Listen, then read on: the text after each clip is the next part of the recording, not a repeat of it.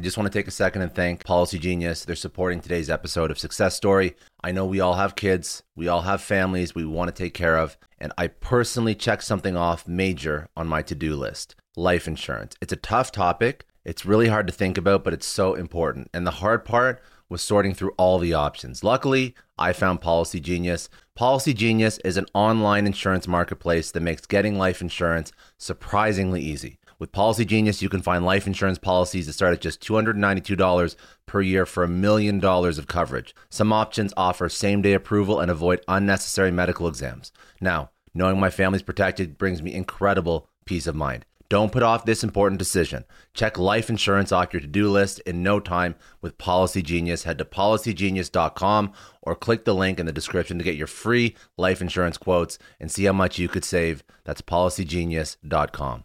Welcome to Success Story, the most useful podcast in the world. I'm your host, Scott D. Clary. The Success Story podcast is part of the HubSpot Podcast Network. The HubSpot Podcast Network has other great podcasts like Marketing Made Simple, hosted by Dr. JJ Peterson.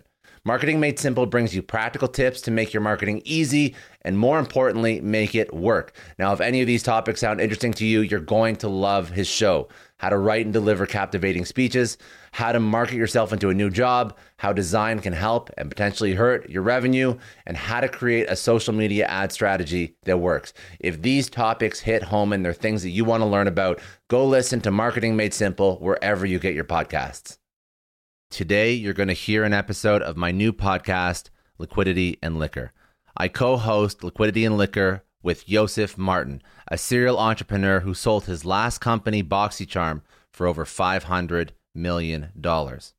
On Liquidity and Liquor, we have conversations about business, money, and life with some of the most interesting people in the world. You can download and subscribe to Liquidity and Liquor on YouTube or wherever you get your podcasts. All right. But Let me. you want to do like a. each one of us. But I don't want to do an intro every time. One time, it's our first podcast, Okay. so it's a necessary evil. We have to go and introduce ourselves. Okay. You guys don't know who I am. Come on. The hell is that? Anyway, um, so Scott, first of all, is my neighbor. I'm gonna go and tell you a little bit about him from a friend's perspective, and then I want you to tell us a little bit about Okay, cool. yourself. But um, I had a podcast.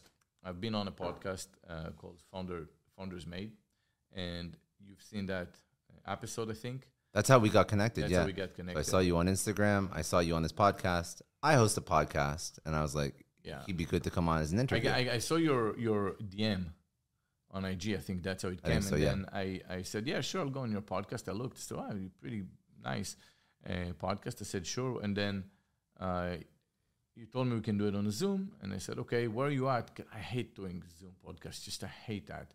I like that chem- the chemistry and interactions. He said, I'm in Florida, in Miami. Uh, I'm in South Florida. And I, and I said, oh, me too. Where? I, well, I'm in Fort Lauderdale. I said, me too. Where? Was like, Las Olas. Me too. Where? Oh, we're saying where we live anyway. So I said, okay, come over for coffee. And then that's how we hit it off. And um, and uh, basically, uh, Scott has an interesting story. He had an exit, and now he's running another business, plus a couple other things. Everyone's doing a couple things. Uh, why don't you tell them what you do, where you were born, your favorite color? Tell them everything. uh, yeah, yeah, Uh, sure. but So- you have um, two minutes. I mean, um, I've worked in. Funny enough, I've worked in tech for most of my career. Uh, a variety of like sales and marketing roles. Um, I was head of sales and marketing at Intelco actually for a while before that company was acquired. That was sort of my first quote unquote exit. And then I moved to CRO at a software. How long were you there? Two years. Okay. very short period of time. I mean, all things considered, it was it was uh, it was a family run business then exit to a private equity firm. And then the second company I was at, it was a software company. Uh, we did broadcast SaaS, so uh, like software as a service. I was CRO there, built that company up. We, we were acquired by a big company out of uh, California. What was the size of the exit? It's it's not. Come on. No, it's Come it, on. It was a good Okay. exit. It was a good exit, but it's not a public exit. But it was a good exit. Um, so we were sold to Grass Valley. Okay. Uh, it's a company out of California. It's a broadcast company. You can tell me after. Yeah, I'll tell you after. And then um, now I'm CEO of uh, a health and wellness uh, startup, and we focus on su- like basically vitamin supplements, put them in a patch, and it's a transdermal patch company. So Interesting. So, a total so you're, pivot you're, from you're, tech. A so it's pure- telco to SaaS to health and wellness. So you're an entre- entrepreneur, right? You you you and I've, I had that in my companies, right? So Yeah. you you go to companies that have an exit path. There's a Yes. strategy for exit. You go in, you get things Fix, done, optimize, fix, improve, scale. optimize, improve, Yeah. boom. Kind of like that that um, that person that comes in and, and take the vision from the founder and say, let me build around that and make it happen, uh, and then and then move on to the next business. And um, I had the same thing. So my past, and I'll, I'll make a short intro. So I owned a company called BoxyCharm, and um, we sold the company in 2020. It was a big exit, and before that, we sold it for 500 million. I didn't have the whole money. I had partners before that, but um, then divorce, then IRS. There was like a lot of a lot of hands in your pocket. But uh, but with the divorce, I feel like it's more with me because she deserved every piece of it. I mean everything because she helped me build it, and she was my right hand person, and Yeah. for life I'm gonna love her. Um, but overall, that was that was our exit, and it was uh, seven and a half years that we ran that I ran the company. And I think around 2017, I ran into an issue. I, I launched the company mid 2013, soft launch, and then 2014, I kind of like found the proper way, the right product market fit, and that's when I went all in. So what happened was we I ran the company, but around 2016, I felt like I'm like a chicken with his head cut off, and the company was very flat. It was me, another guy, and that's it. Just a bunch of employees that were getting This is me. pre-BoxyCharm. That was BoxyCharm. Oh, 2016 was BoxyCharm. That was yeah. I, so before BoxyCharm, I had another company called Merchandise Liquidators, and I ran this company for about 15 years. It was at one time running at the same time with BoxyCharm. Uh, 2016, I sold that. I exited that company too. But that was the company that helped me learn marketing, helped me learn how to run a business, how to build a sales team, how to build everything. All the mistakes I made over there, all the success build over there, it, got to about 10 million in sales uh, by the time we sold it. But uh, around that. Um, but BoxyCharm was a different animal. I mean, it was growing very fast and it was grossing at the time when we sold it close to 500 million, but it was profitable throughout the entire time. The thing was, talking about entrepreneurs like you, um, I had around 2016, 17 this this problem that I couldn't take any more projects on the company, which slowed us down because I couldn't find a way to actually build my org chart. I needed to tier the organization. I needed another layer of managers, but I didn't know how to find the right people. I didn't have time to. ma- I didn't have time to do all the interviews. I didn't have time to figure out if you're good or not and manage. And just it was so hard because I was, like I said, chicken with his head cut off. But eventually, I learned that in order for you to scale the organization right without falling apart, you have to hire from the top. So I had to hire a solid COO that had an experience in what I do, but no one does what I do. It's just us and Ipsy. That's it. It was BoxyCharm and Ipsy competing, and you don't find. So I said, all right, I don't have another subscription, but I'll find an e-com company. So I hired uh, Eric Cow uh, from Chewy. And he, before Chewy, went to Amazon. Before Amazon, he was in Target. So he had this path, and he was going to Chewy, and they just exit. And and um, after their exit, I figured it's time to approach. So I, I had a recruiter that brought them on, and and he, at that time we sold about 50 million in sales. But what surprised them was that we're profitable. Chewy was going all the way through without making with losing money. So he came on board, and he was a rock star. And we should have him on the show. He's a very smart individual. And then he brought with him his uh, friends and you know just really good people. Him, Charles, just really smart people that came in and know how to solve a problem. And you know that you have them until they exit. And then eventually, if they're in good conditions, good. And that's exactly what I wanted. And um, and it's exactly the same thing. So they, they basically move from one company, ba, ba, ba, ba, ba, fix up, build, tack, let's take it out. So. I was the Eric. yes, you're the Eric. I was exactly. the Eric. Yeah. Exactly. Very much, very much the same. Until thing. now, actually.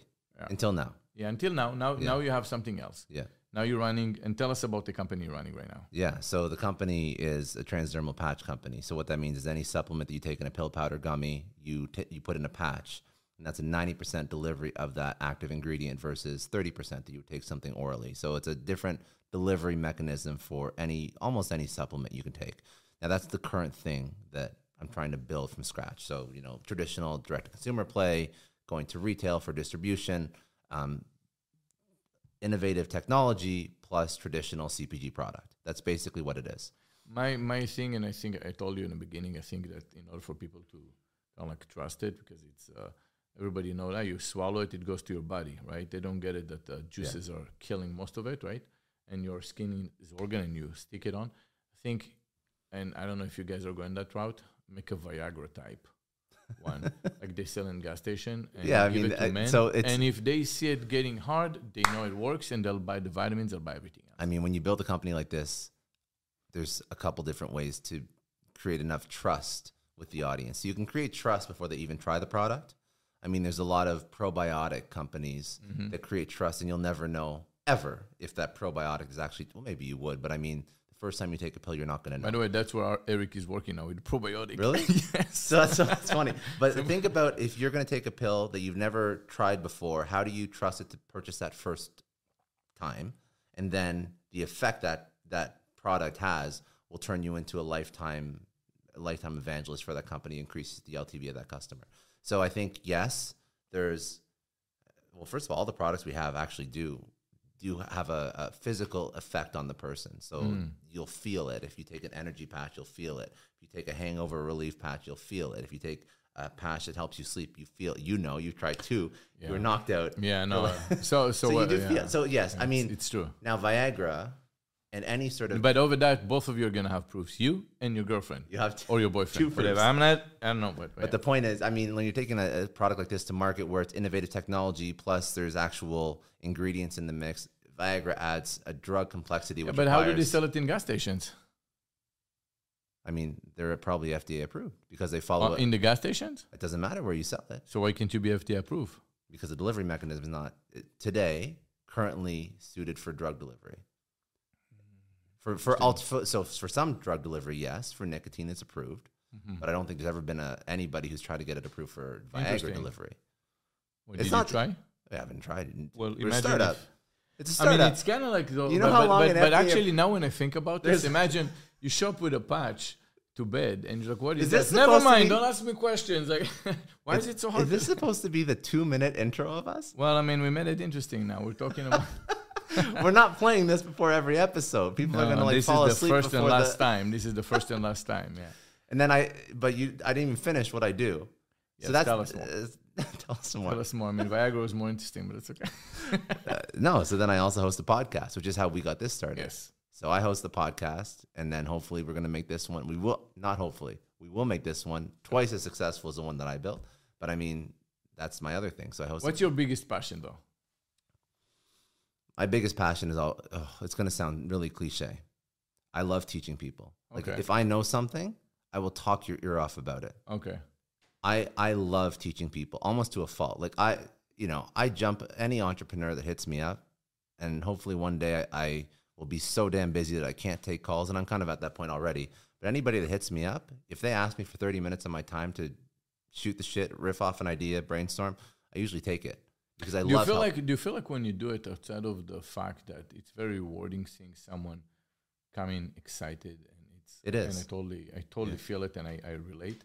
You feel like also it's important for us to actually teach because it reminds us what we can forget, 100%. right?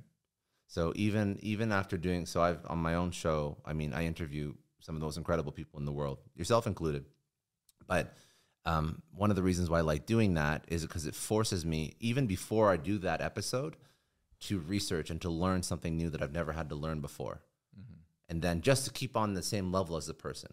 Like you've you've been an incredible marketer. You've built a company far more successful than anything that I've built personally. So for me, if I'm going to have an educated conversation with you, I want to be able to stay on your level. I want to under, understand the concepts that you're speaking about, so that it's not just like a high level fluff interview. I want to go deep on things. Now, you're actually easy. When I talk to somebody who's in in anything from finance to AI to robotics to Something far from what you know like, already. I have to I have to learn enough Yeah. to be able to ask you the right questions. So yeah, so it's not only about teaching, it's about the constant pursuit of upskilling yourself, the constant pursuit of knowledge and the ability to make sure that you never you never get outdated.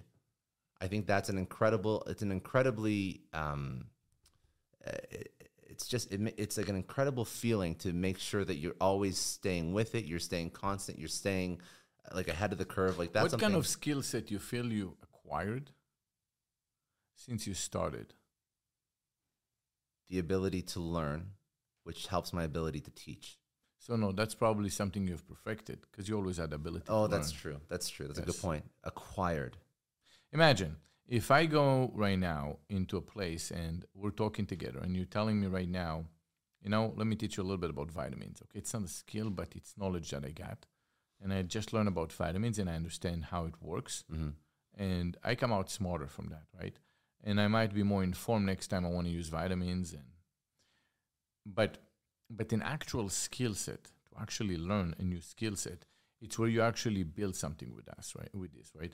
If you if you build a business, Because there's a there's a moment where I have to say myself, how much do I want to invest in just learning things that are not relevant to something that's important? So if I when I say, well, I'm gonna go right now into say uh, BoxyCharm as an example, okay, and I was selling makeup, completely far from what I'm supposed to know. Okay, we, I had to know what's real, what's working, what's not. Then I had to learn about how to to manufacture the makeup. I had to learn about plastic composition. I had to fly all over the world and figure out that with my budget I can afford that product. You want me to get that granular with the answer? So then, no, I- so I then, can get, so then yeah. you get you get a skill set that's so specific, proprietary to your business, and it's very easy once you have a business to earn a new skill set, Mm-hmm. right? That you come out. Now it might be completely relevant for something else in your future, but right now it's so proprietary. So Okay, so did you do you feel like there is a generalist skill set that you picked? I would say, okay, let me think of the skills that I picked up by interviewing 300 people. I would say the ability to ask great questions, Okay, that's good. the ability to be a conversationalist, uh, the ability to be comfortable in not knowing something and digging deeper. So, not feeling stupid, asking questions like why, how come, I don't understand. It seems silly, but it's something that's hard for a lot of people to do. I would say, in terms of tact, like very um, tactical and tangible skills, I mean, uh, the tech associated with podcasting, how to how to master audio, how to edit video. No, Um, that that that is yeah. a skill set. Because I did everything that's an myself. acquirable skill set. how to take an interview like this and turn it into a digestible newsletter that resonates with an audience. So, so content, so content capturing, um, and the ability to take that content, edit that content, and then find a way to take that across every single medium that anybody would ever have access I would to. summarize. I tell you what I think you took from this that was actually useful that can be seen from the outside because you know what you took, but I can tell you from the outside. yeah, I can tell you you became a marketer in a that knows multiple marketing skills. Okay, so editing videos is probably the most critical part in order for you to go viral. Mhm. But you build a page that has um more than a million followers now, gets hundreds of thousands of views. Every video gets over 100,000 views. You learn all the anecdotes of how to make it happen. You know how to actually go and get listeners in your mm-hmm. podcast. All that transform into cash. You learn how to hunt. You became a hunter for a hobby. hundred percent. And then if you look at that and you say, This is me right now, I can go today, open a podcast, and I can teach you how to make money through podcast because I have all, I kissed all the frogs already. I know what's a frog Yeah. and I know what's well a princess. I- don't know, Yeah. kiss princess. Prince, no, no, just princess. so a podcast actually taught you all those parts, right? Now, if you were comfortable, you would have had a person for everything. You would have a team doing everything for you, right?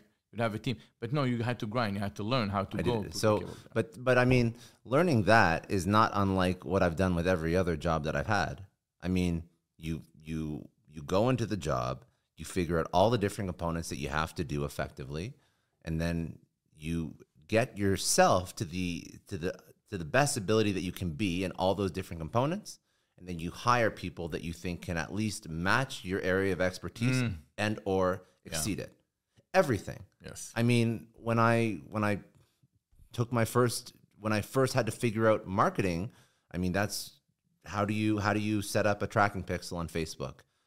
How do you write copy? How do you get how do you get a creative that has a high CTR and eventually conversion? Like how do you have a landing page that makes the customer actually click your CTA and then convert into an email subscriber and or a sa- I mean, I've done ever I've coded websites myself. I've done everything. Like there's not there's nothing that I've ever hired somebody to do that I haven't done myself first. So you cannot you cannot build a strategy without two things. One you've done, you're the exact same. exactly the same. You're the and, and- exact and- same. and the bottom line is you cannot be a strategist if you don't have a vision, kind of like a destination where you want to take it. Correct. But also you have to be tactical at first, so you know what are the pavers to build that road, which is the strategy to get you to that destination. Biggest so issue if the you know all those parts, if you know how to go and do say what you're saying, how to create a newsletter, how to edit, you know how to do it already. So you already have the tools to build your strategies. I think the biggest issue that people have is that they are hired to manage before they've ever done it. Yeah, and and managers I, I do not believe that you could ever do that successfully. I really don't believe no, it. you can't. And that's the issue. Like, I don't know things that are outside the realm of my expertise. I know sales, I know marketing, and then I know everything else a little bit. I know finance a little bit. I know HR and, and hiring a little bit. I know all the different components of a business because I've when you work in a startup, you know everything. You have to know it all. But the point is, I know sales and marketing explicitly well, and I know that no CRO, no VP sales, no CMO has ever been good unless they figured out how to do that thing before. And I'm and it's it's very uh, it, it's very difficult sometimes because you look at a CMO of a large organization and you're like, listen, that company, they're publicly traded. That that CEO, that CMO has never made a TikTok before. I gen- I genuinely feel that these people, if they were asked to build something from scratch, could never do it. And I actually believe that a lot of the marketing activity is just propped up by maybe a good product and and probably overspend on marketing dollars, and they really don't understand what works and what doesn't.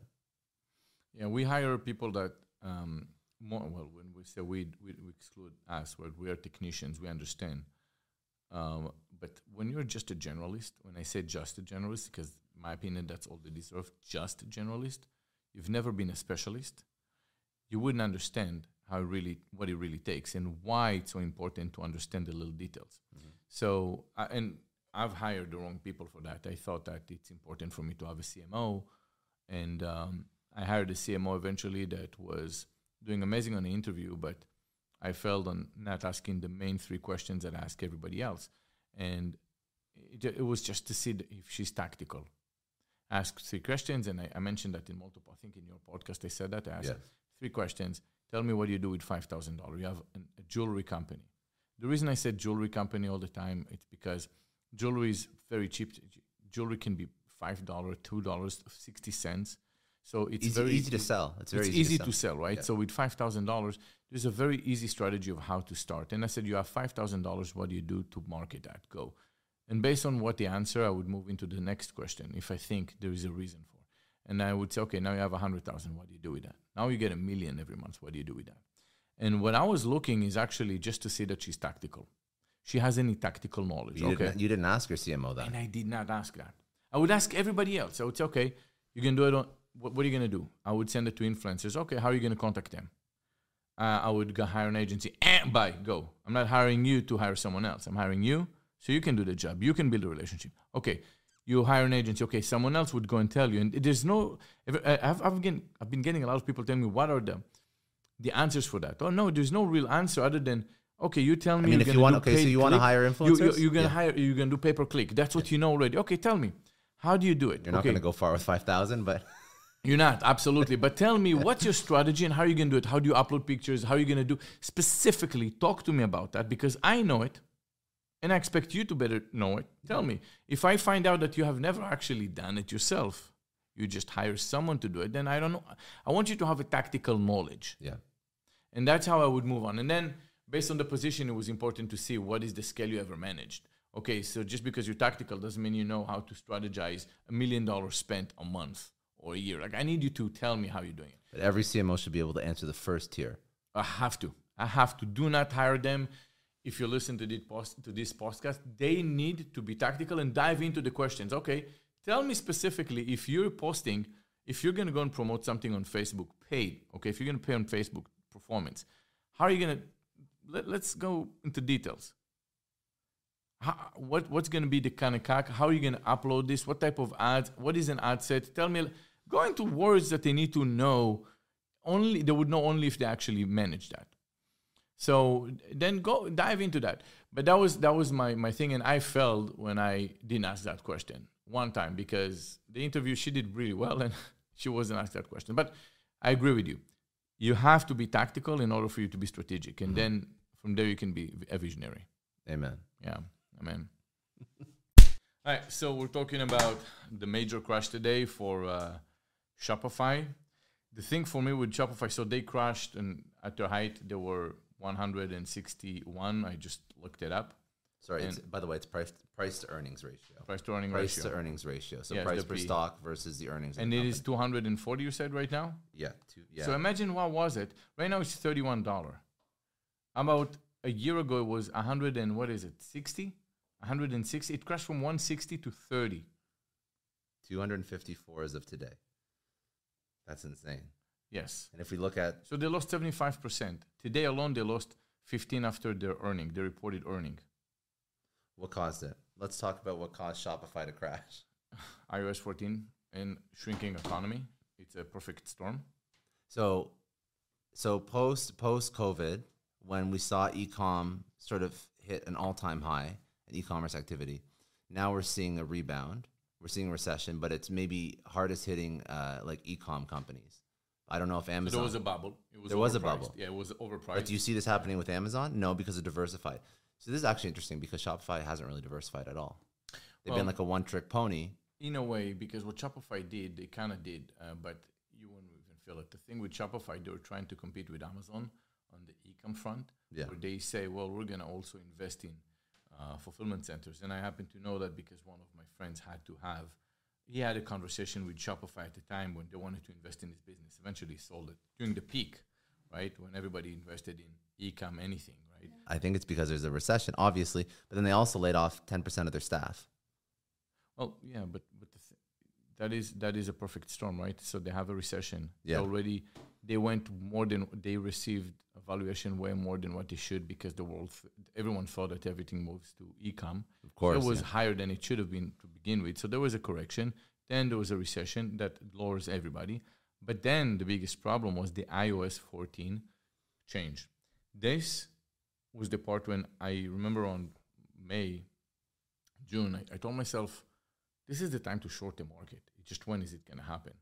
when iOS updated and they no longer when they had more to- privacy. To those who don't know, the so Apple decided to update their privacy policy, and or last year, many of you have received this message saying, "Hey, we're going to go and change the privacy policy. Do you want?" And you would go on any app you had, it would say, "Are you interested in letting this app monetize your uh, your behavior outside of this app? Yes or no?" Obviously, two percent perhaps said yes. very few said Very very, few. very few everyone said else yes. said yeah, no. everyone said yeah, no. Everyone said no. So then, what happened was, if you were trying to advertise on Facebook and you're trying to sell those caps, you had a bunch of parameters how you're gonna sell it and how you're gonna create your your ad. But it would say, well, I want to buy, I want to basically pay no more than twenty dollar for customer acquisition cost, and I want to do it for in the next 24 hours. That's my attribution. So 24 uh, hours uh, uh, attribution mar- um, attribution, and then it would only look for people that are in the market for caps that are ready to buy right now. And the way they would actually manage to know all that, it's based on your searches outside and on Facebook or Instagram, whatever, but also outside. So when you're when you just search something on Amazon, they would still monetize whatever you do on your phone, and they would know, okay, we know who you are, we know you're searching for cups, and we know that you're usually doing this time when you're at work on your phone. This is when you're more likely to buy. So you're hot in the market for cups.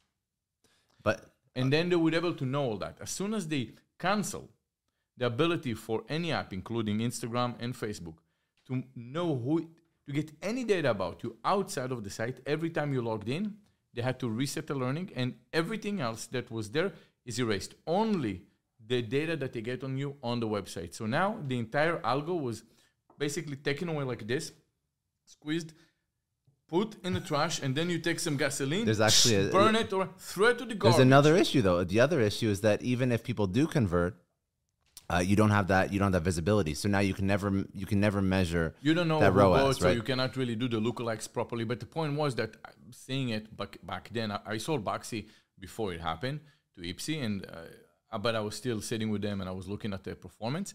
And I've noticed that for, for the results were that you were able to, let's just say before that, BoxyCharm, we were, our customer acquisition cost, uh, CAC, uh, our CAC was, say, 30 bucks, Yeah, yeah. right? But we're able to spend 100 grand a day for $30 per customer per day. Then, when everything fall apart, the, the you would say, all right, so now you're going to pay forty dollar customer acquisition cost, but you can only spend fifteen thousand. The ability for them to find anyone, unless you were searching for something similar on Facebook, they had no clue. And when we saw it, it was an Armageddon for many companies. I was getting calls from companies right and left.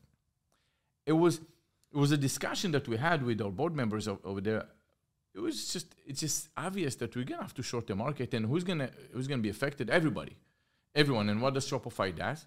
She sell the, the base. If your company, Yeah, you have to short the market. Everyone else, yeah. Okay, so you have you have inside track because you you know and you see how it's actually affecting your company at scale.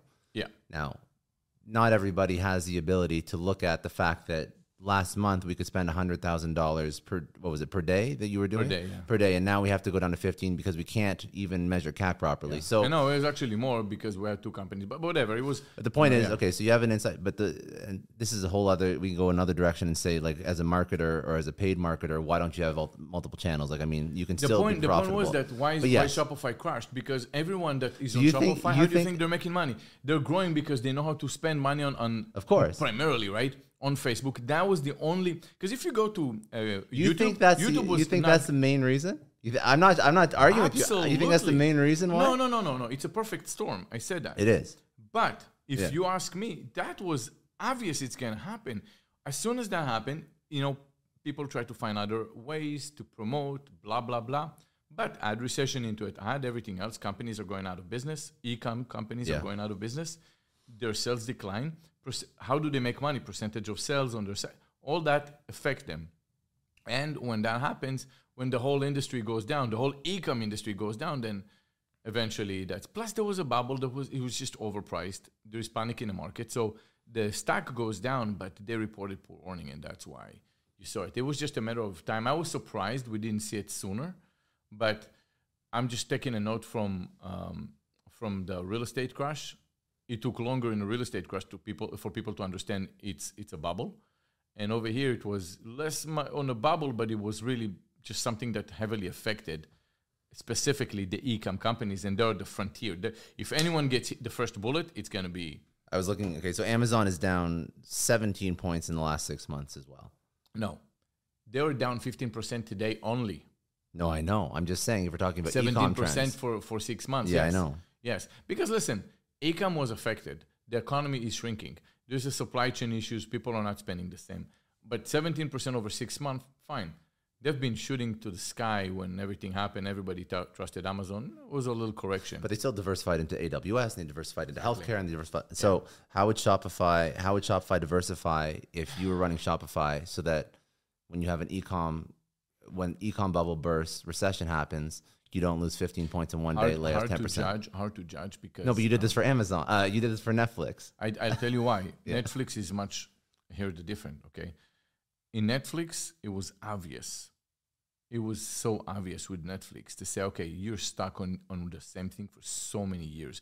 Netflix started. I mean, how many decades? Like they have a decade and a half on on in business on uh, on Shopify, right? Shopify started and they blew through really fast growth. I, I would say from 15 to now. It's a young company. So the reason I say it's hard to judge them, it's because you grow so fast. You have to catch up with, with actual growth. And it's hard to know where the ceiling is going to be. But, you know, if, if you ask me, okay, what does Shopify need to do more? Well, perhaps Shopify can create their own platform. There's a lot of people on any website. And if you create your own, I don't know, social media platform, I, I don't see the same angle and the, and the synergy like I would say on Netflix. But they have that ability. They have a lot of traffic coming from do. all sites. Why How can you actually modify it and create some something to connect all of them together into one community? So I want to play devil's advocate on that point about Perfect Storm because while it was a perfect storm, you also have these paid marketers are not stupid. CMOs are not stupid. Uh, so Depends. Ah, I know some. no, so some CMOs, some CMOs may be a lot to be desired, but a lot of CMOs are not stupid. So you look at Facebook it's not performing. You look at other paid channels. Okay, so now you have Google, and then you had you usually would have good ROAS on Google. And now Google even has like new PMax campaigns that I think are doing relatively okay. I mean, it's not like a 10, 11x ROAS, but it can still be profitable. Now you have TikTok. I know early days of TikTok, paid TikTok, when it first launched and people got first like access, they were getting insane ROAS on TikTok as well. Anything, anything you would have done paid on any platform suffered the same consequences. It wasn't just Facebook. It was YouTube. It was it was it was all of them. TikTok because it's the same for them for all of them. There is no more data. The ones that Well, there is data on TikTok. no no there no is there is no Google. data as soon as you leave outside of TikTok. It was the same exact concept. When you're on TikTok, you get the data. Yeah. Talking about the algorithm to find the right consumer for the right product at the right time. That's what the al- algorithm tried to do, mm. right? They try to find you the, the hot buyers in the market for whatever product you have. That they suffer the same exact disease, right? So, in in general, it kind of like catches people. It's not about what would you do. It's about who got caught with their pants down. I think it, The I think the question is, what would you do? I think people didn't. Uh, well, it's, sometimes it's I a, mean, li- it's a a little bit too strategy. late. Sometimes it's a little bit too late when, when you pull the earth 100%. underneath your feet, right? And the question is not about what would you do then, what you should have done before. Correct. Uh, Yeah. Or sometimes your business concept doesn't work in that environment. It would have been working fine if I'm a great marketer.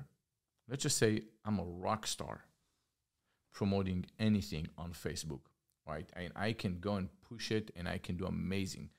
One day, Facebook pulled the rug under my feet and there is no more ability for me to go and scale on Facebook. My Then you're not a great marketer. Then you're no, not no, a great no, no, marketer. no, You're a no. one But I, no, no, my pro, no, no. You are a great marketer with the current, Yes. right?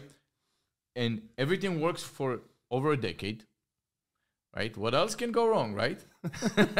Yes. And then they pull the rug under your feet. Famous last words. Yeah, and then and what else can go? wrong? So they pull the rug under your feet. What happened is when you look, okay, now it's a time for everyone to kind of like say, okay, what was the biggest problem? You focus on the marketing. You didn't focus on your product. Yeah. It's less about your marketing.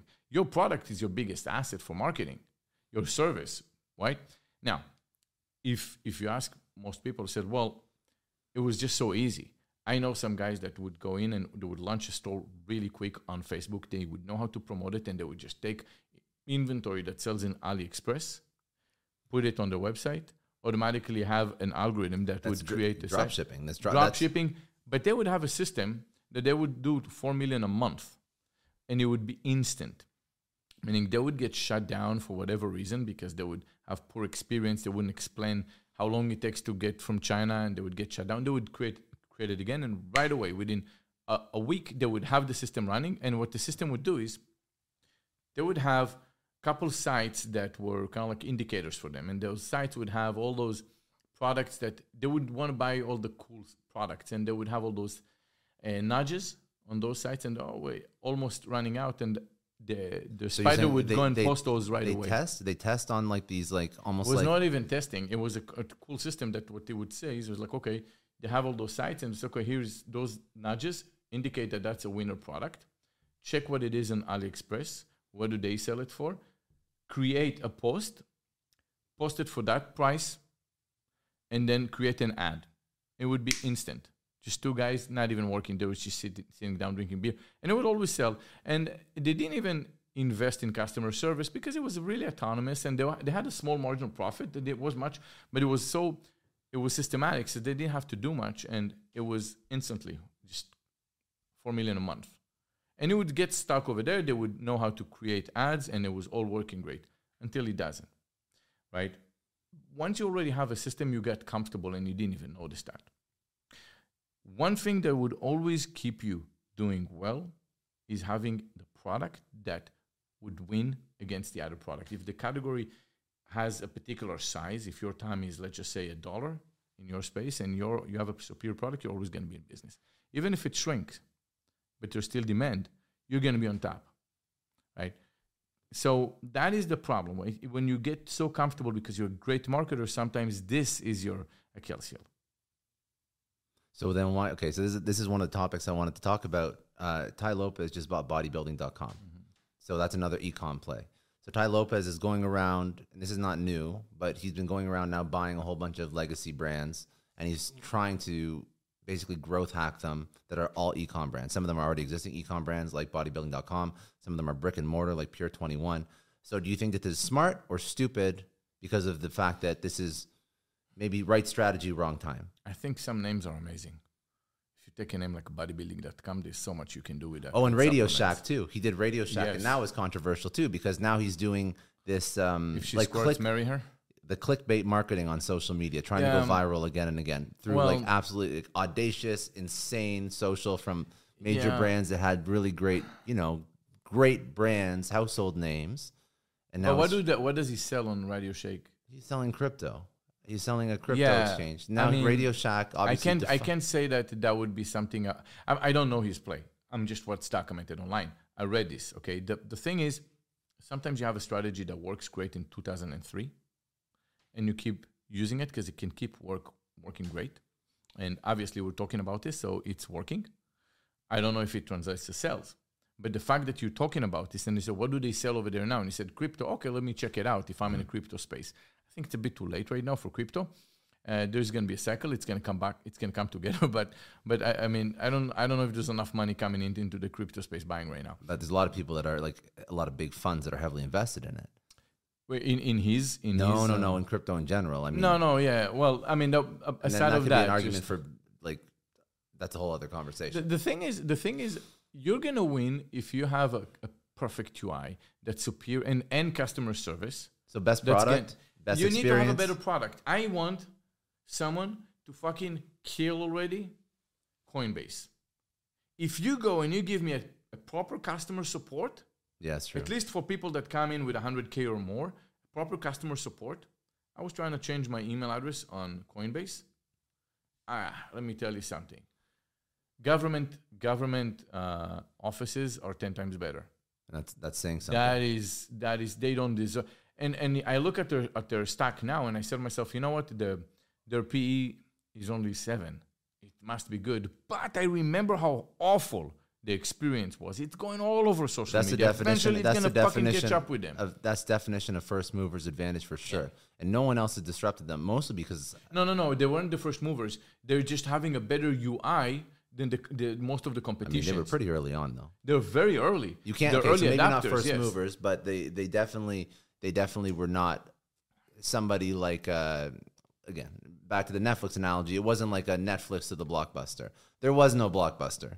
Well, there were there were few there were few out there, but the problem that the rest had, they were mostly engineers, coders, and that's how it looked like. Yeah. they had good UI people that managed the website.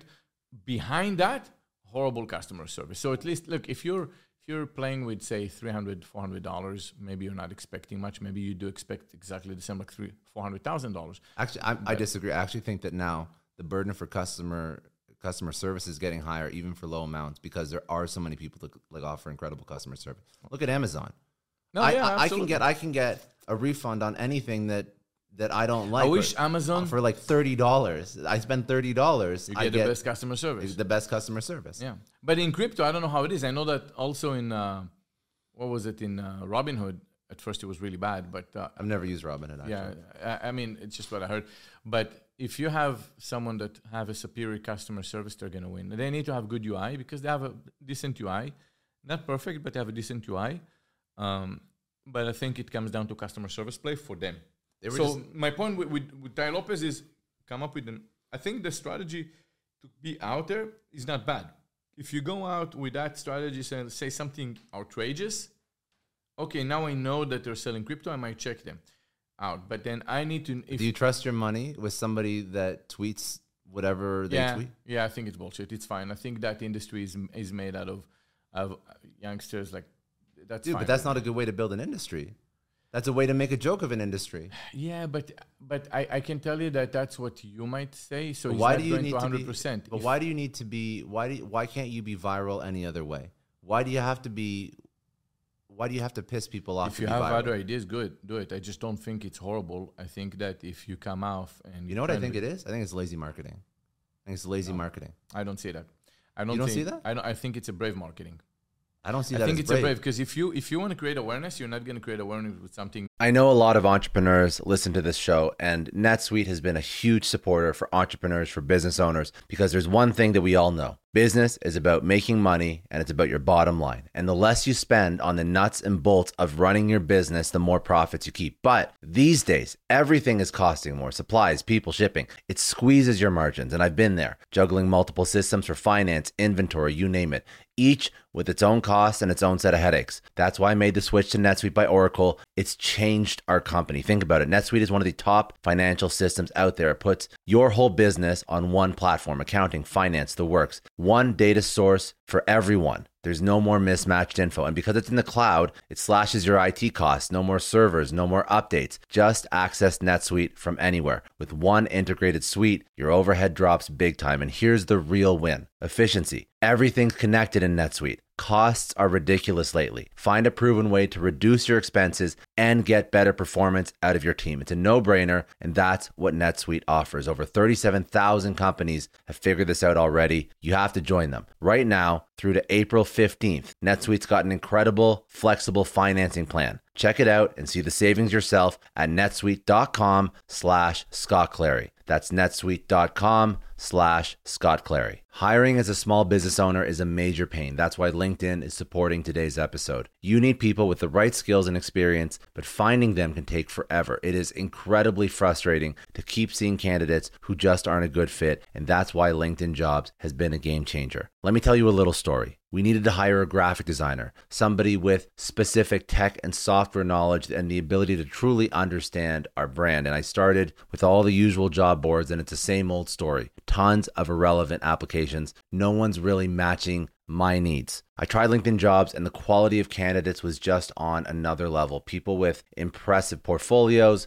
relevant expertise. I finally felt like I was interviewing the right people. That's truly the power of LinkedIn's massive professional network. You're tapping into this huge pool of talent you simply wouldn't find on other sites. It's about finding those niche candidates you actually need. And with the right people in front of you, hiring becomes a breeze. Did you know that 86% of small businesses find a qualified candidate on LinkedIn jobs within 24 hours. That is how well their system works. Honestly, do yourself a favor and try LinkedIn jobs next time you're hiring. You can post your job for free at linkedin.com slash excellence. That's linkedin.com slash excellence. Terms and conditions apply, but it's definitely worth trying out. I don't know about you, but the idea of being harassed, scammed, or even worse, all because somebody found my personal information online, that's terrifying. Our political opinions, our addresses, even stuff about our families, it's out there for anyone to grab. And did you know that data brokers are allowed to sell information on over 98% of Americans? It's scary stuff. That's why I've partnered with Delete Me. I personally use Delete Me. They're a big friend of the podcast because I put myself out there online. So safety is a huge concern. It's really scary how easy it is to find someone's details and information, but Delete Me creates a layer of protection that we all need. You tell Delete Me what you want gone, and they make it disappear from those sketchy data broker sites. And Delete Me doesn't stop. They constantly monitor the web to keep your information off those lists. It's like having a privacy watchdog that never sleeps. You need to take control of your data and keep your private life private by signing up for Delete Me. They're giving a special discount for all Success Story podcast listeners. Get 20% off your Delete Me plan when you go to joindeleteme.com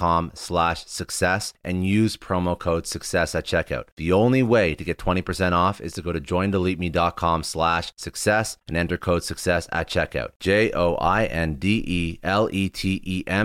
dot com slash success. Hey everyone, I just want to take a second and thank the sponsor of today's episode, Heaven Hill Bottled in Bond Bourbon.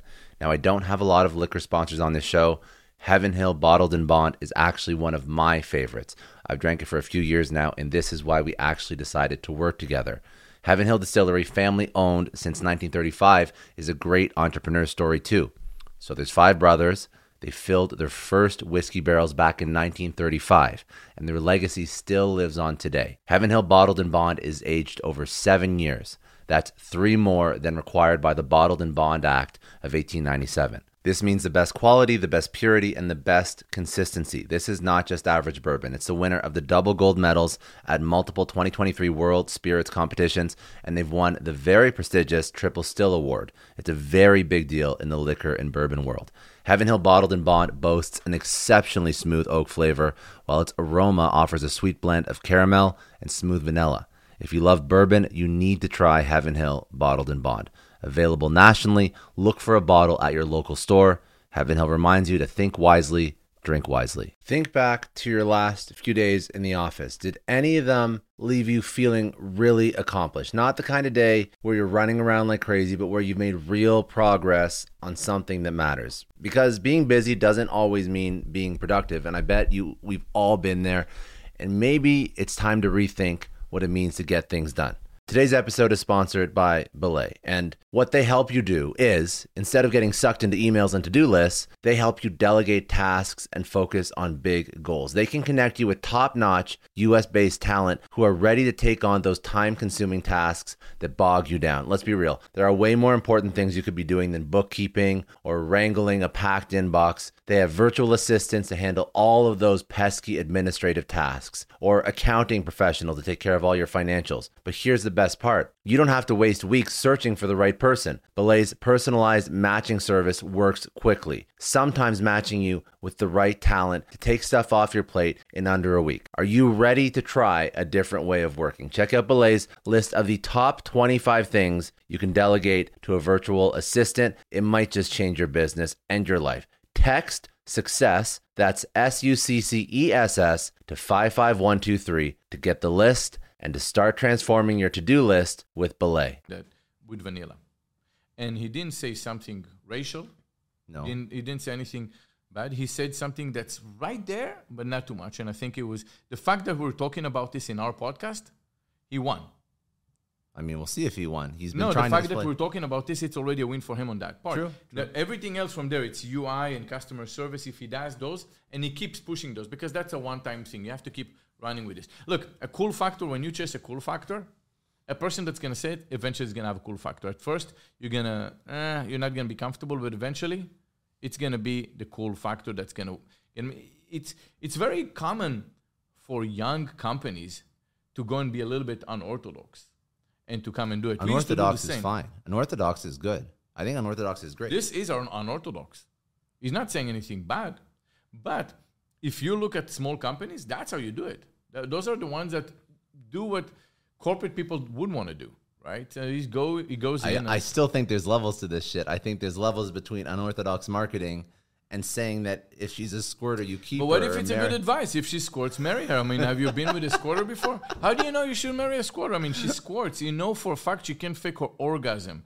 There is nothing better than knowing that the girl doesn't lie to you and tell you, yeah, if I know you didn't, I didn't see it. What? Where's the? I don't want to get my advice about who I should marry from Tai Lopez and Radio Shack. I can guarantee you that. Well, I mean, I mean, I mean, still, like, maybe he didn't find a squatter, but but I mean, maybe he's gonna get married tomorrow, and then you know she squirts. Uh, you know what? Okay, so we're gonna keep going through this. Um, speaking of Coinbase, they got sued by the SEC, or no, yes, they either got sued or they got investigated by the SEC for ho- for uh, for listing securities, air quotes securities, because crypto hasn't really had clear regulatory oversight as to whether or not it's yeah. security or not. Yeah. Yeah, that, that shakes the whole industry, not just them, right? They start Why? 'cause they have- Why in 2022 have they not figured out if crypto is a security or not? I mean, they're Um, dealing with Ripple at the moment. They're going through the lawsuit with Ripple, stating it's security, and they haven't come to a conclusion about that. Ethereum, I think there was a lawsuit. They decided that it's not a security. Um, but the point is, like the regulatory uncertainty screws innovation every single time. What was it with um uh, initial coin offering back then in 2016, 17 or so on, right? It was raising. were- It was like it was raising. They were money. really making a security, right? You're taking a piece of my company. but it's very similar to crowdfunding. Yes, but the thing is, when you're getting a piece of a company, it is a security. But there was no equity attached to it. well, in some, yes. Uh, I mean, there's different iterations of yeah, what it was. yeah. oh, we have a gold mine over here in the 1900. They, they quit digging But in I can tell you, we can do I it can again. guarantee you, there's a lot of motherfuckers that lie about having gold mines in wherever. No, but- but you're they asking just about do it. They just do it legally, Wait, wait, wait, and they just let- do it on some. They take their company public on some shit like Scott, second tier Scott, Scott. I, I, get, I get the point of, of this, but the, the, the biggest question Yes. is what is a security? Okay, so if I give you a piece of my business, Ec- it's yeah, like I'm giving you, or if I give you a piece of my gold that I potentially might, all that is considered security Yes. for them, right? And they never even slapped anyone's, uh, and there was no punishment. They just say, stop it, file papers properly first. Yes. And then they came up with like, okay, you get nothing. It's basically a, a value of, of nothing. Well, and NFTs, you can make an argument too. I mean, NFTs are unless there's true utility attached to them, right? So NFTs, like with Gary Vee, VeeCon, you buy an NFT, you get access to his conference. Well, access to a conference uh, might be. I don't know the full definition. I think when NFT um, has the right potential, that's where it actually turns it into a security at a certain capacity, even if it's a s- low, a low level. Where I tell you, I want to launch a movie. Um, I'm gonna be doing NFT. I'll sell a hundred thousand shares, whatever, for five, and then any revenue that comes from the movie, you're gonna get the percentage according to your NFT, and that might trigger a security, which is still okay if you just file the right paperwork yeah, if you're getting a the payout. S1 or whatever you have to file, it can be a low level, uh, so it's not going to be too bureaucratical, but you can still do it. And I think that's where it's going to head. At The the, issue is that nobody said yes or no. So Coinbase has IPO'd. They've IPO'd. They're a public company, and they're coming after them after they've IPO'd. You can't tell me that the SEC doesn't know what Coinbase was doing while they were it, comes IPOing. two, it, it can be one of two reasons. My point is not that it should be or shouldn't be a security. Why My is it taking so long? Why the fuck is it taking so long? I, I, I think I would say one of two reasons. One, government is slow. Very likely. They are government employees. The second one, the government can also be you know, like a troll taking your money, and eventually they're going to find them and take some money from them. And that's also possible. I mean, the, the FCC is known to come, in, or FTC, they, they known to come in and technically rob you legally and say, we're just going to take, we're going to fine you. And either you're going to pay more legal fees to go and fight that or else. And you cannot operate until you pay the fine. and then they, everyone settles. So and we'll put that. If then this, this done the same with, with Tesla, and it's Yeah. just, it's it's them. So, Okay. but don't hate us. We're good people over here, and we support the government. By the way, of the United States, we love you. You want me to go to the next topic? Yeah. Well, like- no, actually, actually, you know what? Before we started, before we go topic by topic, um, no, no, no. It's good. This is like this is. I, like want to talking about money. So Yeah. I'll tell you something before you got here. Yeah. I made uh, an investment in a company, and I, I'm not going to break it down into what company. And I wanted to pay in two tranches, right? My goal was to go into a company that's growing, that's making money already, that takes dividend, and that company takes dividend every month on their profits. Very cool business, by the way, and it is growing. Do you want to go in detail or no? Well, I can't tell you. I don't want to break it down into what it is, but I just um, So how about how about first um, talk about why you wanted to break your investment in two tranches? What's the strategy behind Uh, that? that's that's my what I'm getting at. So it's um, so the the way I wanted to do it is I'll put 500k first tranche, and it and then there's a second part. Now the 500 whatever it was supposed to be a million bucks, but instead of giving handing him over a million bucks, said I'll give you the first 500, see how it does for six months, seven months, Mhm. then I'll give you the second tranche. But then the way it goes is 50% goes on the balance sheet, primary, then the other one is secondary to their pocket. So it's all cool. We did the first one, and when you look at um, at the way the company works, my goal was to obviously invest in, into something that eventually is going to exit. They want, they gave me very low valuation.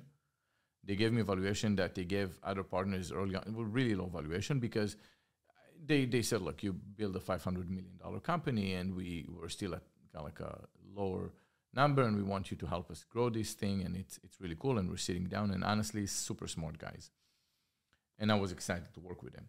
And then the second part for me, other than growing the business, I said, you know what, the, I, I want to make sure that when you get cash, when you sell your business, you're losing your platform and you're losing your cash cow, Mm-hmm. but you're getting a lot of cash for that. So the next thing you want to do is you don't want to touch your principal.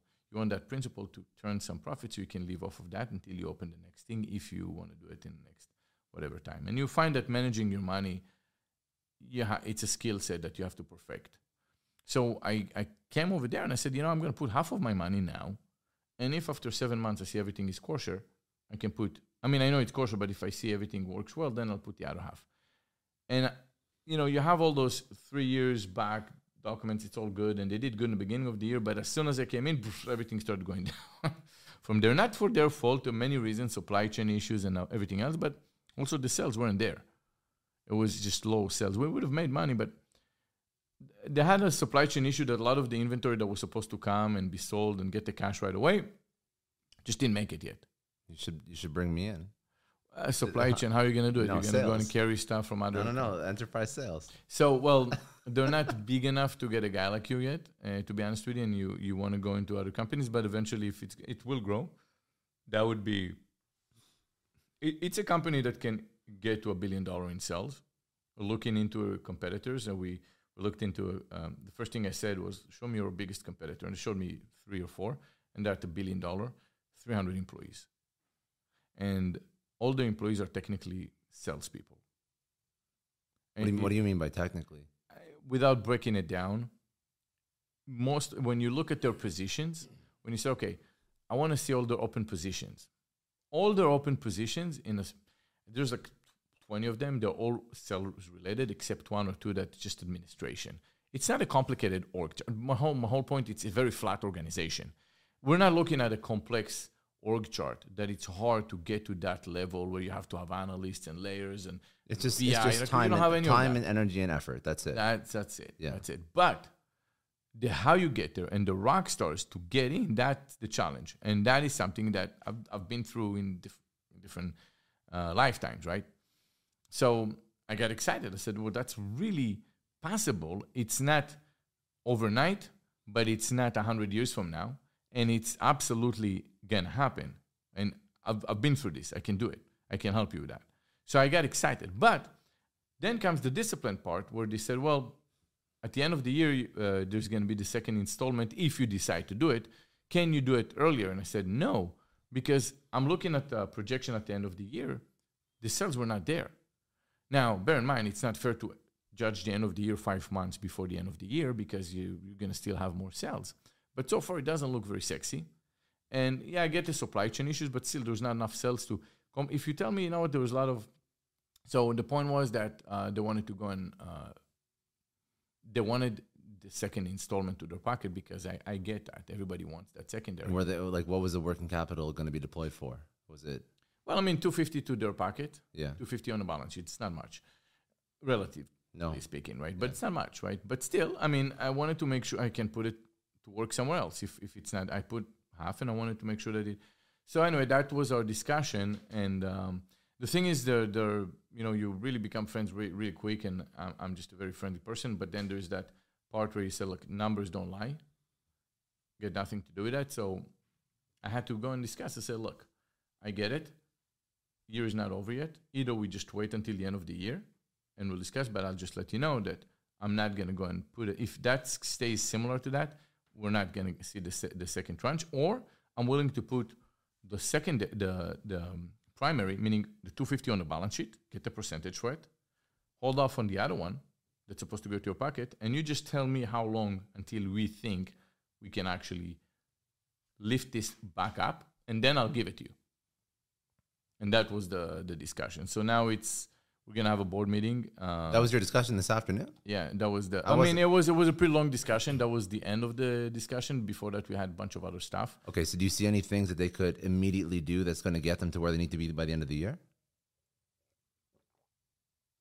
That kind of business doesn't truly work this way because, but So then, I so think I think there so- are when you say immediate, it's all relative. But then I mean, I there mean, are like- some things that you can do um, with the current resources that they have. What they the good thing for the business is if I do put the other 250 because there's a need for more sales people's positions and you need to have that cash to secure their salary for the next I don't know eight True. months or But in-house salespeople are very expensive to hire, train, onboard. If so you that is that mistakes the them. thing, right? Yeah. And then and then so one of them said, "Let's go with that and worry about the other 250 later." Uh, and the other person really wanted the other 250 that, that, that goes into their pocket. Of course. And then I mean, and I said, "I get that, but I'm not I'm not I'm not doing that." So it's either we just wait all the way through. It's healthier for the business if I inject the first one to the Yeah. business now, and I'm willing to do it. don't get me wrong. It's just one a business is like six uh, six years old. You could probably you could probably do a couple things. Like you you could optimize their existing sales force. I mean, like usually sales teams out the gate for a company that's not experienced, they're doing too much time on admin. They're spending too much time on admin work not enough time selling. I doubt that they have like a full book of business and they're like Yeah, completely packed. it's different than what you think. Whatever you think it is, it's a bit different. So I really don't want to break it down. It's not the traditional sales force that you've ever seen. It's different, uh, and I, I don't want to go into specifics be, because if I don't put that, if I don't explain that, it, it's it's it's not gonna make any sense. But Okay, if fair. you imagine this, okay, the one rule that always sticks though, if you want to increase your sales, increase your sales force of course, yeah. right? And we all understand that. And in order to increase the sales force, they need that 250. and I said for that I would give the Yeah. business right now. And and that was the the discussion. Ima- imagine, and I can totally understand the other person. Like you're about to get that cash, you really want that cash. Like ah, ah, you're not getting it. You have to work harder. for it. It's like ah, it's not ideal. But that's the discipline part that you have to do, and you have I to think be it's fine. I mean, like if they're if they can put a roof over, if they have the roof over their head, if they can put food on the all table, good. They're all good. Yeah. if they're they're all good, Yeah, it's all good. No, it's it's not like that. No build one, no one is struggling money. build a business, make the business profitable, hit the hit the things that you forecasted, and then you get more money. But At- by the way, Scott, Yeah. the company does about close to 10 million a year. They're, they're not newbies. All of them are super professional. Some of the investors and the, the, the board members, they got the private jets. They have, uh, they, they know their shit down. Like those are good, solid people, and that's why I invested in a business. yeah, right? Some people obviously are different. Like the operational person behind this is, is the brain behind the entire business. He's done this for so long. He knows all the ins and outs. No one can do it better than him. Um, he's the one that basically wanted that part because he's the one that does the job every day. yeah, yeah. He's the one that grinds. And that's all he does. He eats, sleep, think just about that. And he really wanted that cushion. And I told him, look, I want to give it to you. Fix the cells. I'll, I'll give you. Tell me when you think it can be done. But I have to have that. There's a purpose why I've, I made that that second uh, tranche. It had to be this way. Otherwise, it would have been just a half a million dollar. That I, I have so many. que- I don't want to ask you all the questions on, on camera. I have a lot of questions. I like the immediate question is why does a business that does ten million a year care about two hundred fifty thousand dollars? Oh no, it's there is a. re- There's, I, I don't want to it complication. I Yeah. know, I know. I'm saying we can talk about this offline. Yeah. It's very interesting. No, okay, let's talk about other. That's but that's. I think it's a smart attitude towards investing, no? You have to have the discipline. And one thing I, I would say and is it's tough because you become close to these people too. That's probably the hardest part. Well, it's not that hard, but it just it just uh, that is. But I will say that if I didn't have investors coming into my business doing the same thing, I wouldn't think about that probably, or maybe I would have to hear it from somebody else. Is one thing about learning, and it's another one about actually embracing and fully understanding something. There's it's never going to be the same when you've seen something, when you've been in a place, and you had to see it and feel it. It's not the same like reading about this. That's why that's why I would say experience cuts so much slack for people. Just nothing beats experience. And when I when I sold Boxy and I, I got the cash, the first thing I said is I have to be literate with experience about investing and I have to have financial literacy. This is not my turf. I, this is not my natural habitat. I can I can be eaten like so. I'm I'm investing nothing until I know what I'm doing yeah, and that's how I, I got into it. And if if I wasn't doing that, and I would just let someone else do all the stuff for me and tell me what to do and being comfortable, it would be s- similar to me hiring a marketing agency for BoxyCharm. I would get mm. nowhere. But you're very. I think you're very similar. At least I think with the same mindset. Like you're a self. You're a self-taught individual in everything you've done. Yeah, you Yeah, probably self-taught, hundred percent self-taught. Yeah. So what? It doesn't matter what you're doing. You could be learning how to market something. You could be learning how to hire somebody. You could be learning how to sell a product. You could be learning about a new product. You could be learning about how to invest. You dive into so much research that you probably know more after a certain point than people that you'd probably call up and consult. yeah, Or at least you have a damn good educated opinion. yeah. I mean that's important, but I think more people need to. I think that's the attitude that actually makes like somebody very successful in their career as an entrepreneur. I think that that's a certain type of personality. this is the leadership part. Look, if you ask yourself what is a leader, what's the attributes for a leader, and everyone's going to tell you, well, they have to have charisma and a vision. And I said, I don't think charisma. I don't think charisma charisma counts if you actually google that but but then w- look when you ask what is the ideal leader the- and we're not just talking business wise, right? If I'm if I'm a leader right now, if I'm if I'm your commander and we have to go and attack, some In people you'll follow army, them. yeah. You'll follow them no matter what, right? But in reality, in at least business world, but not just proficiency builds up your charisma. Look, you need to be really good with what you do.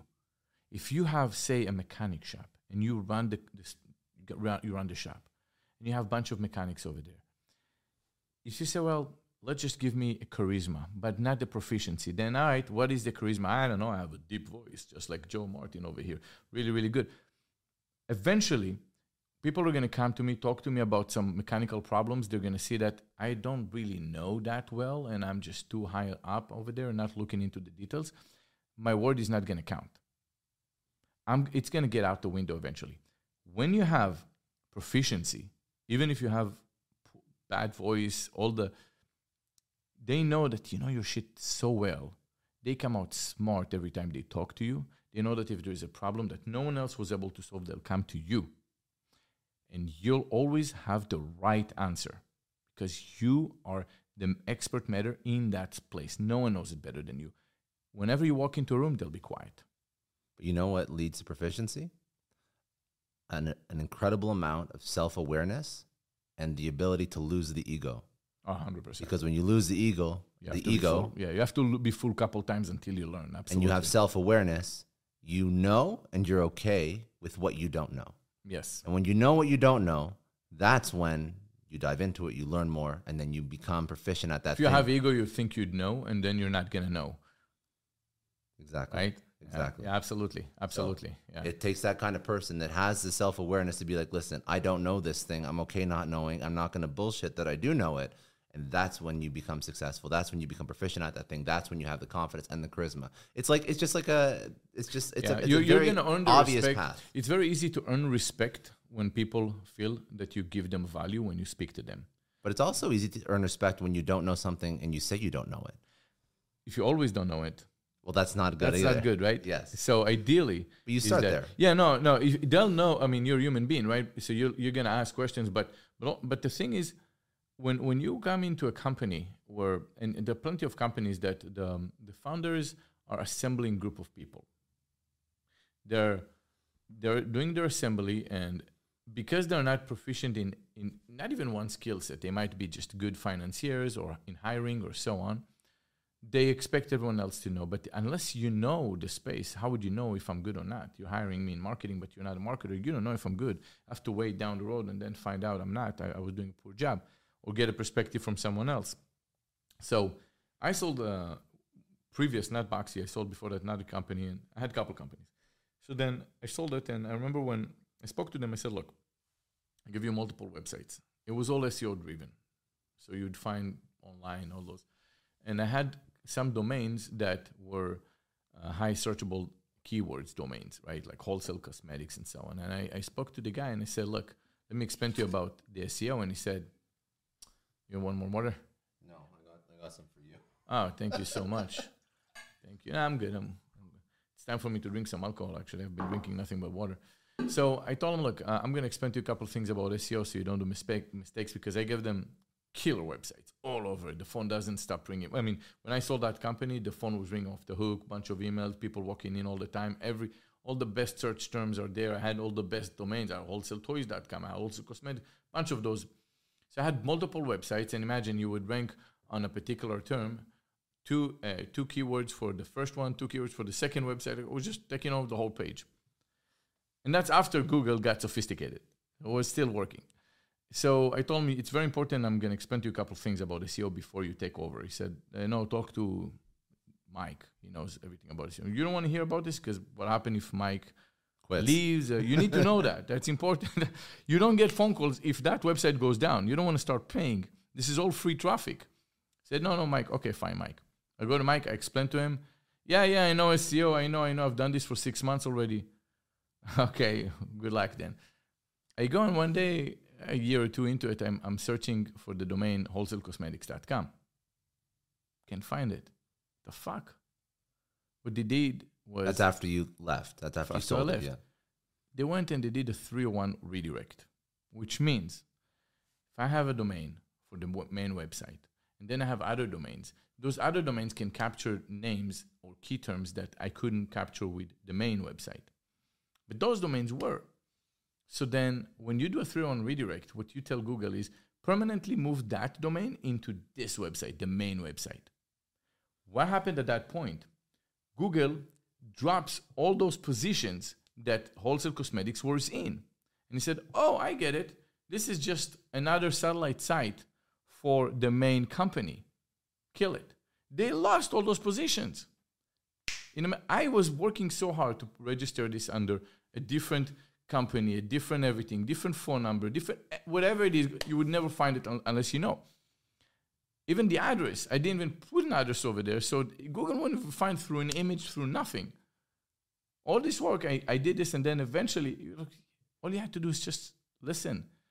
All you had to do is listen, and that drove a lot of traffic. It was it was uh, perhaps a million and a half dollars in sales that they just lost just like that on that one website. So yeah, talking about the ego. Talking about the ego. what do you want to get into now? So What do you want to get into? We have other I want to talk about about your favorite person in the world, Elon Musk.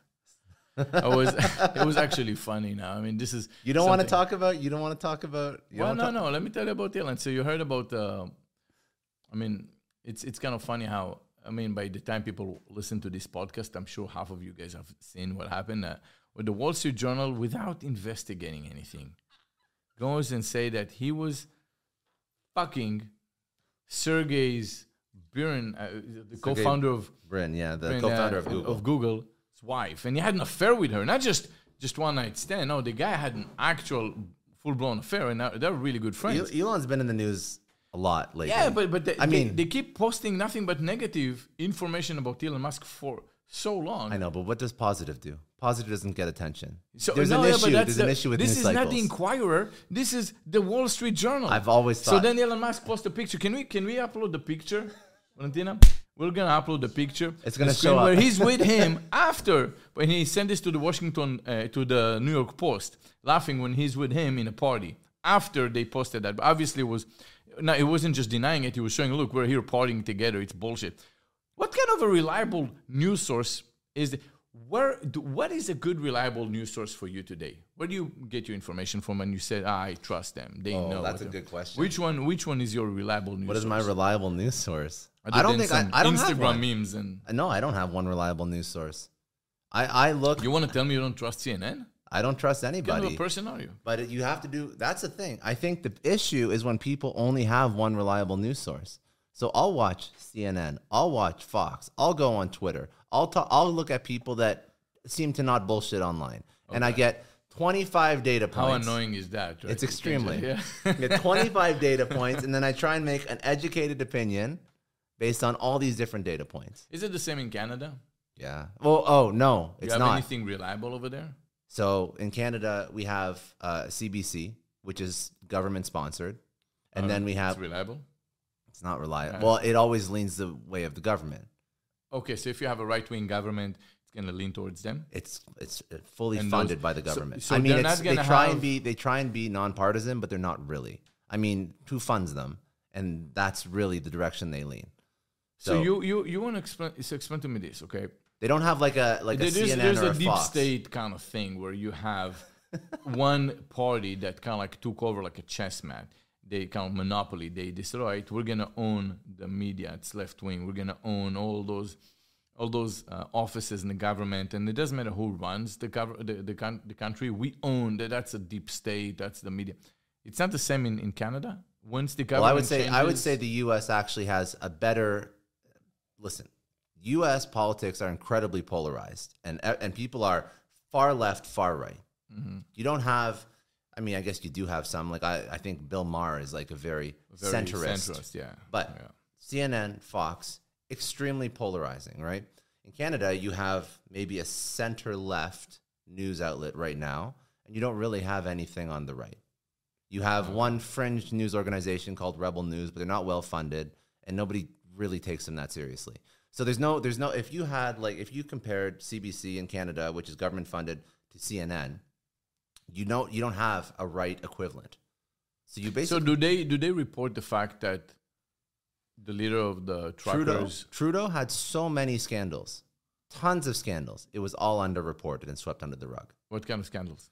There was a scandal with oh my god, I, I'm Affairs? No, like like corporate scandals with like um uh like preferential treatment of certain corporations. Wow. Yeah, there was like big issues. There was uh, overpayment for um like like like peers and friends for speaking engagements. Like there was a lot of sketchy stuff. There was uh I think there was like trips that he took that was using like government funds that he shouldn't have been taking.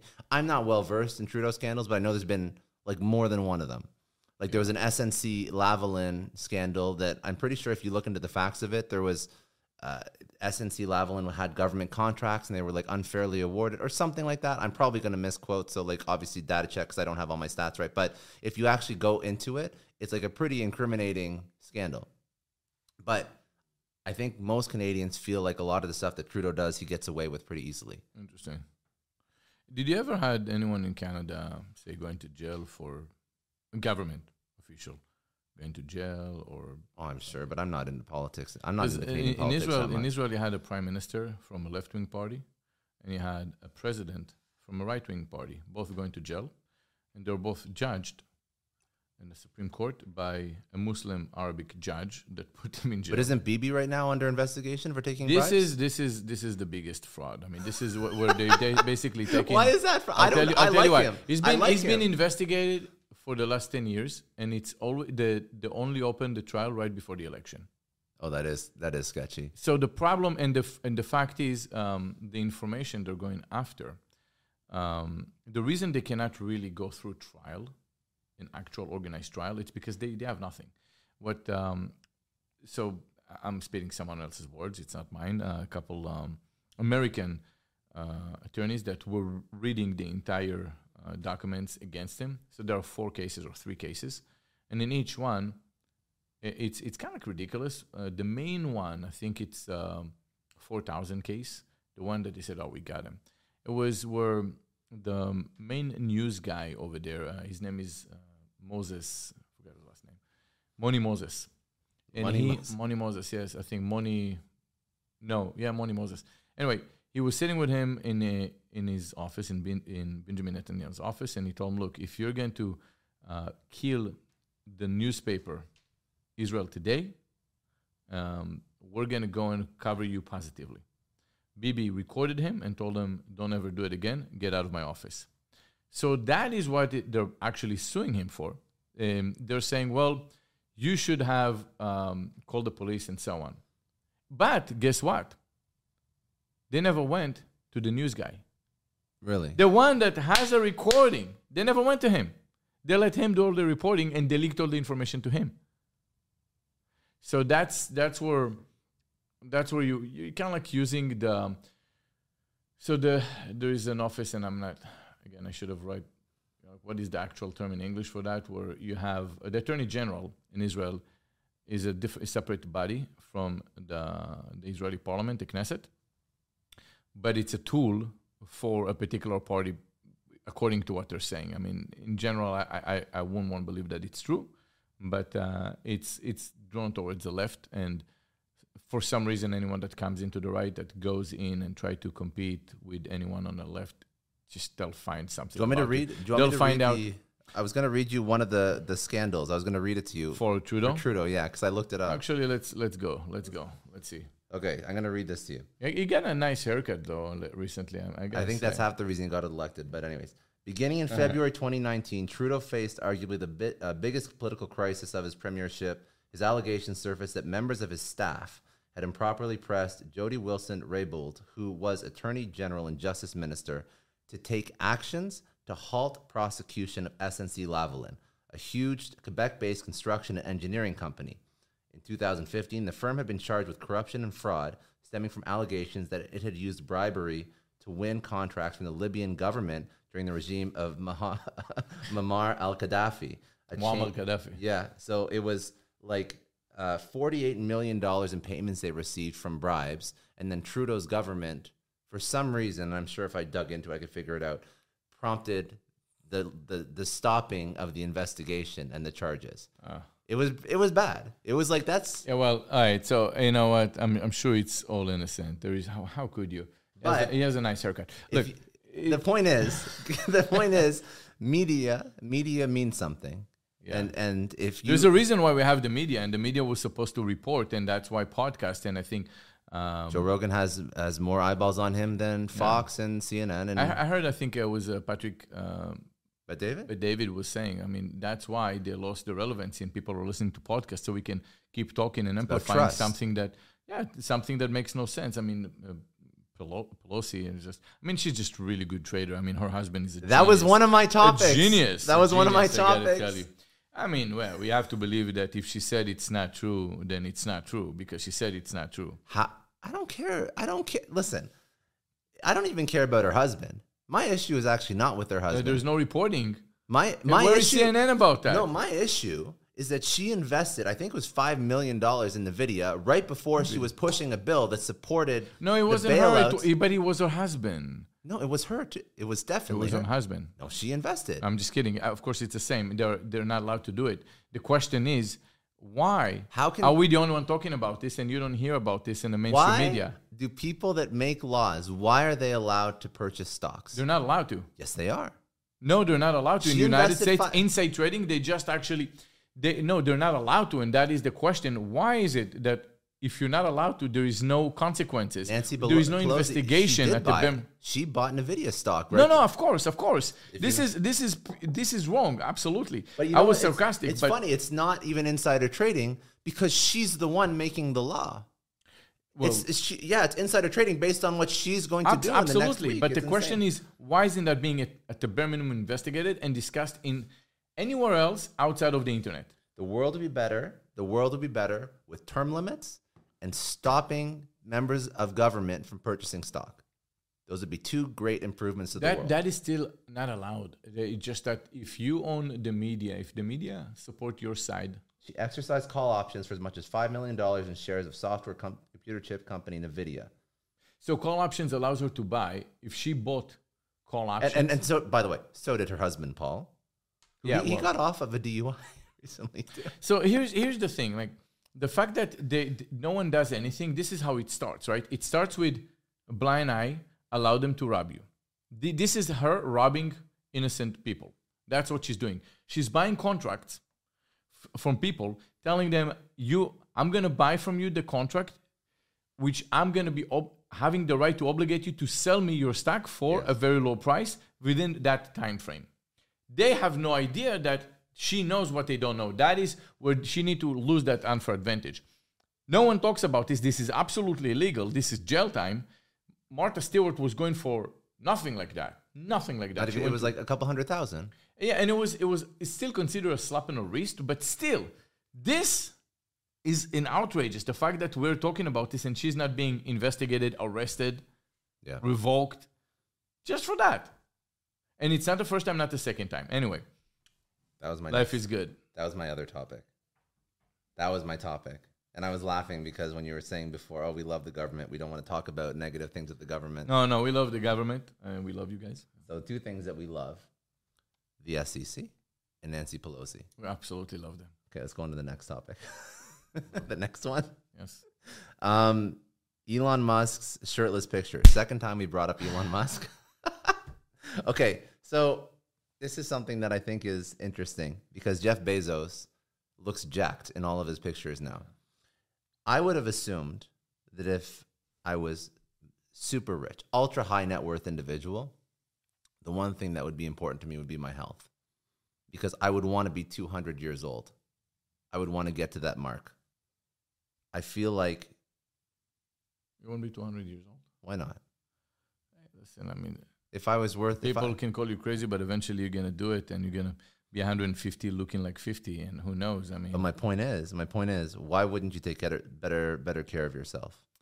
Well, the, the biggest mistake is people asking what is the routine or the daily routine of uh, successful people, and they think that because you're successful, you have some magic routine. Which I don't think there is. No, there is not. There's no. I mean, don't I, I did, a I did, successful I did on my Instagram about making the bed, but this is not what made me where I am today. This is like making my bed is not the reason. this is just me. By the end of the day, I'm, I'm just good in what I do, and I, I can, like. Why is LeBron James such a good basketball player? Not because he's making his bed or he's. I would actually argue that most people that are highly successful don't have a work life balance.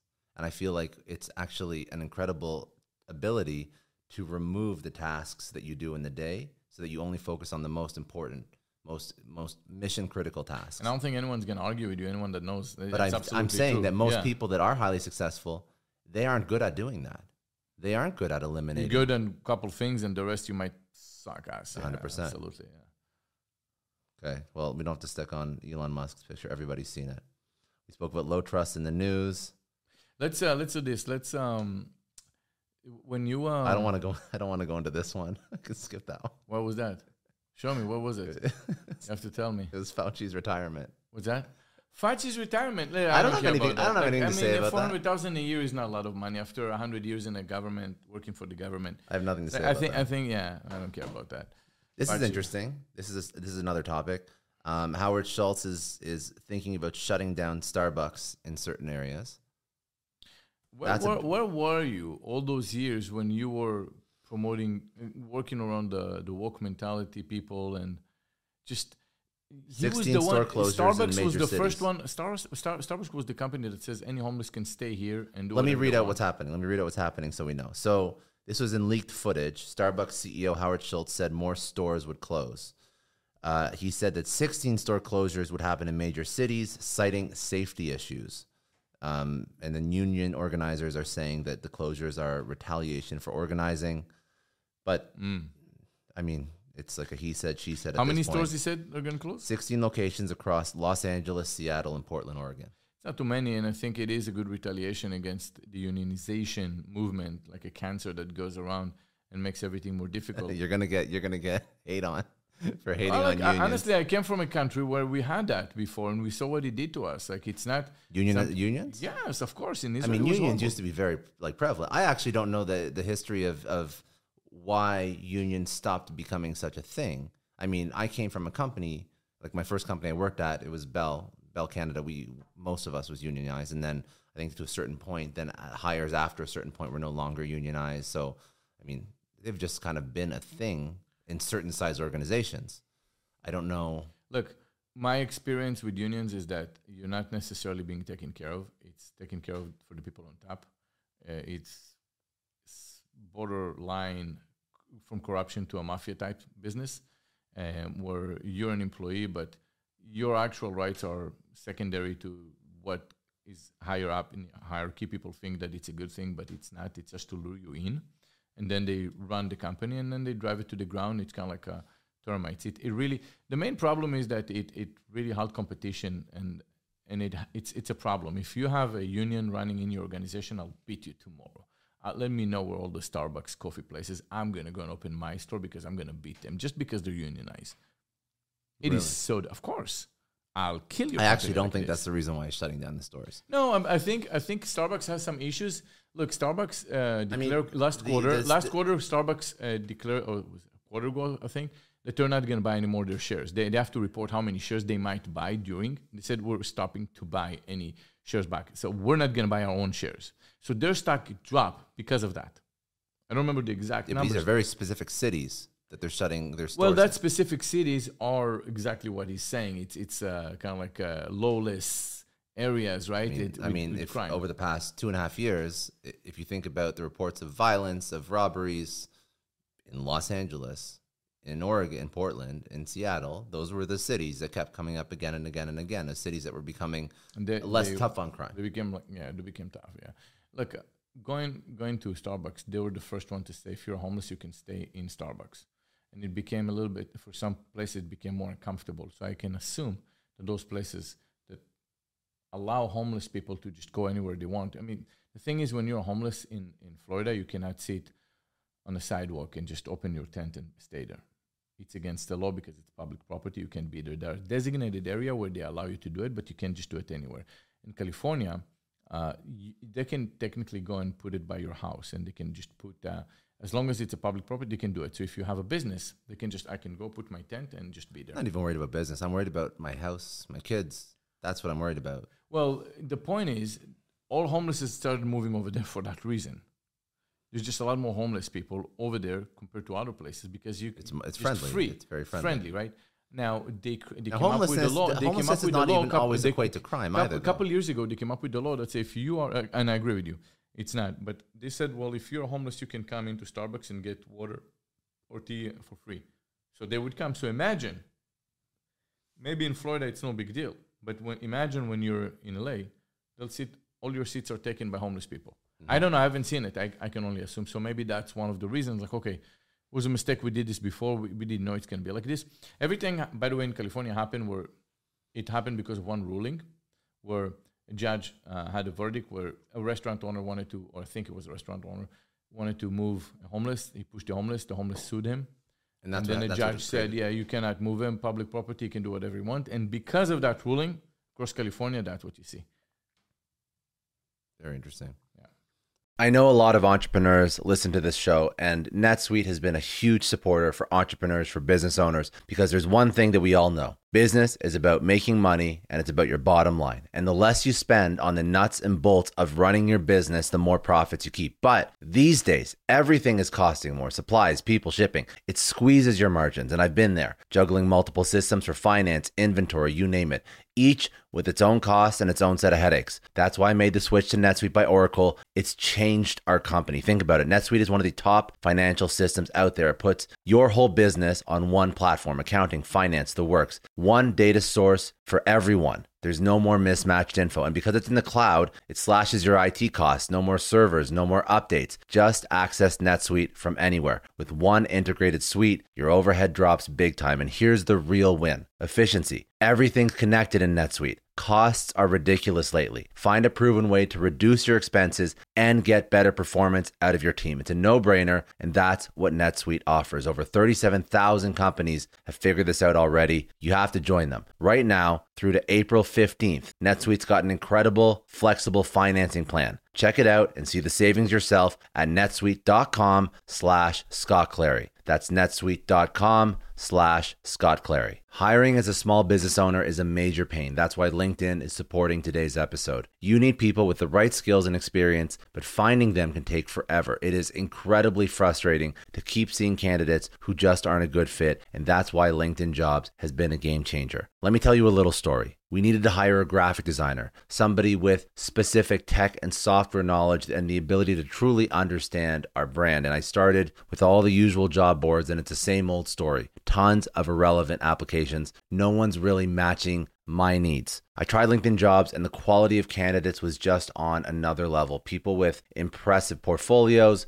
relevant expertise. I finally felt like I was interviewing the right people. That's truly the power of LinkedIn's massive professional network. You're tapping into this huge pool of talent you simply wouldn't find on other sites. It's about finding those niche candidates you actually need. And with the right people in front of you, hiring becomes a breeze. Did you know that 86% of small businesses find a qualified candidate on LinkedIn jobs within 24 hours? That is how well their system works. Honestly, do yourself a favor and try LinkedIn jobs next time you're hiring. You can post your job for free at linkedin.com slash excellence. That's linkedin.com slash excellence. Terms and conditions apply, but it's definitely worth trying out. I don't know about you, but the idea of being harassed, scammed, or even worse, all because somebody found my personal information online, that's terrifying. Our political opinions, our addresses, even stuff about our families, it's out there for anyone to grab. And did you know that data brokers are allowed to sell information on over 98% of Americans? It's scary stuff. That's why I've partnered with Delete Me. I personally use Delete Me. They're a big friend of the podcast because I put myself out there online. So safety is a huge concern. It's really scary how easy it is to find someone's details and information, but Delete Me creates a layer of protection that we all need. You tell Delete Me what you want gone, and they make it disappear from those sketchy data broker sites. And Delete Me doesn't stop. They constantly monitor the web to keep your information off those lists. It's like having a privacy watchdog that never sleeps. You need to take control of your data and keep your private life private by signing up for Delete Me. They're giving a special discount for all Success Story podcast listeners. Get 20% off your Delete Me plan when you go to joindeleteme.com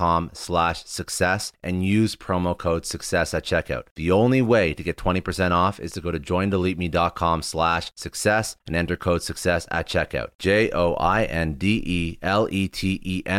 dot com slash success. Hey everyone, I just want to take a second and thank the sponsor of today's episode, Heaven Hill Bottled in Bond Bourbon.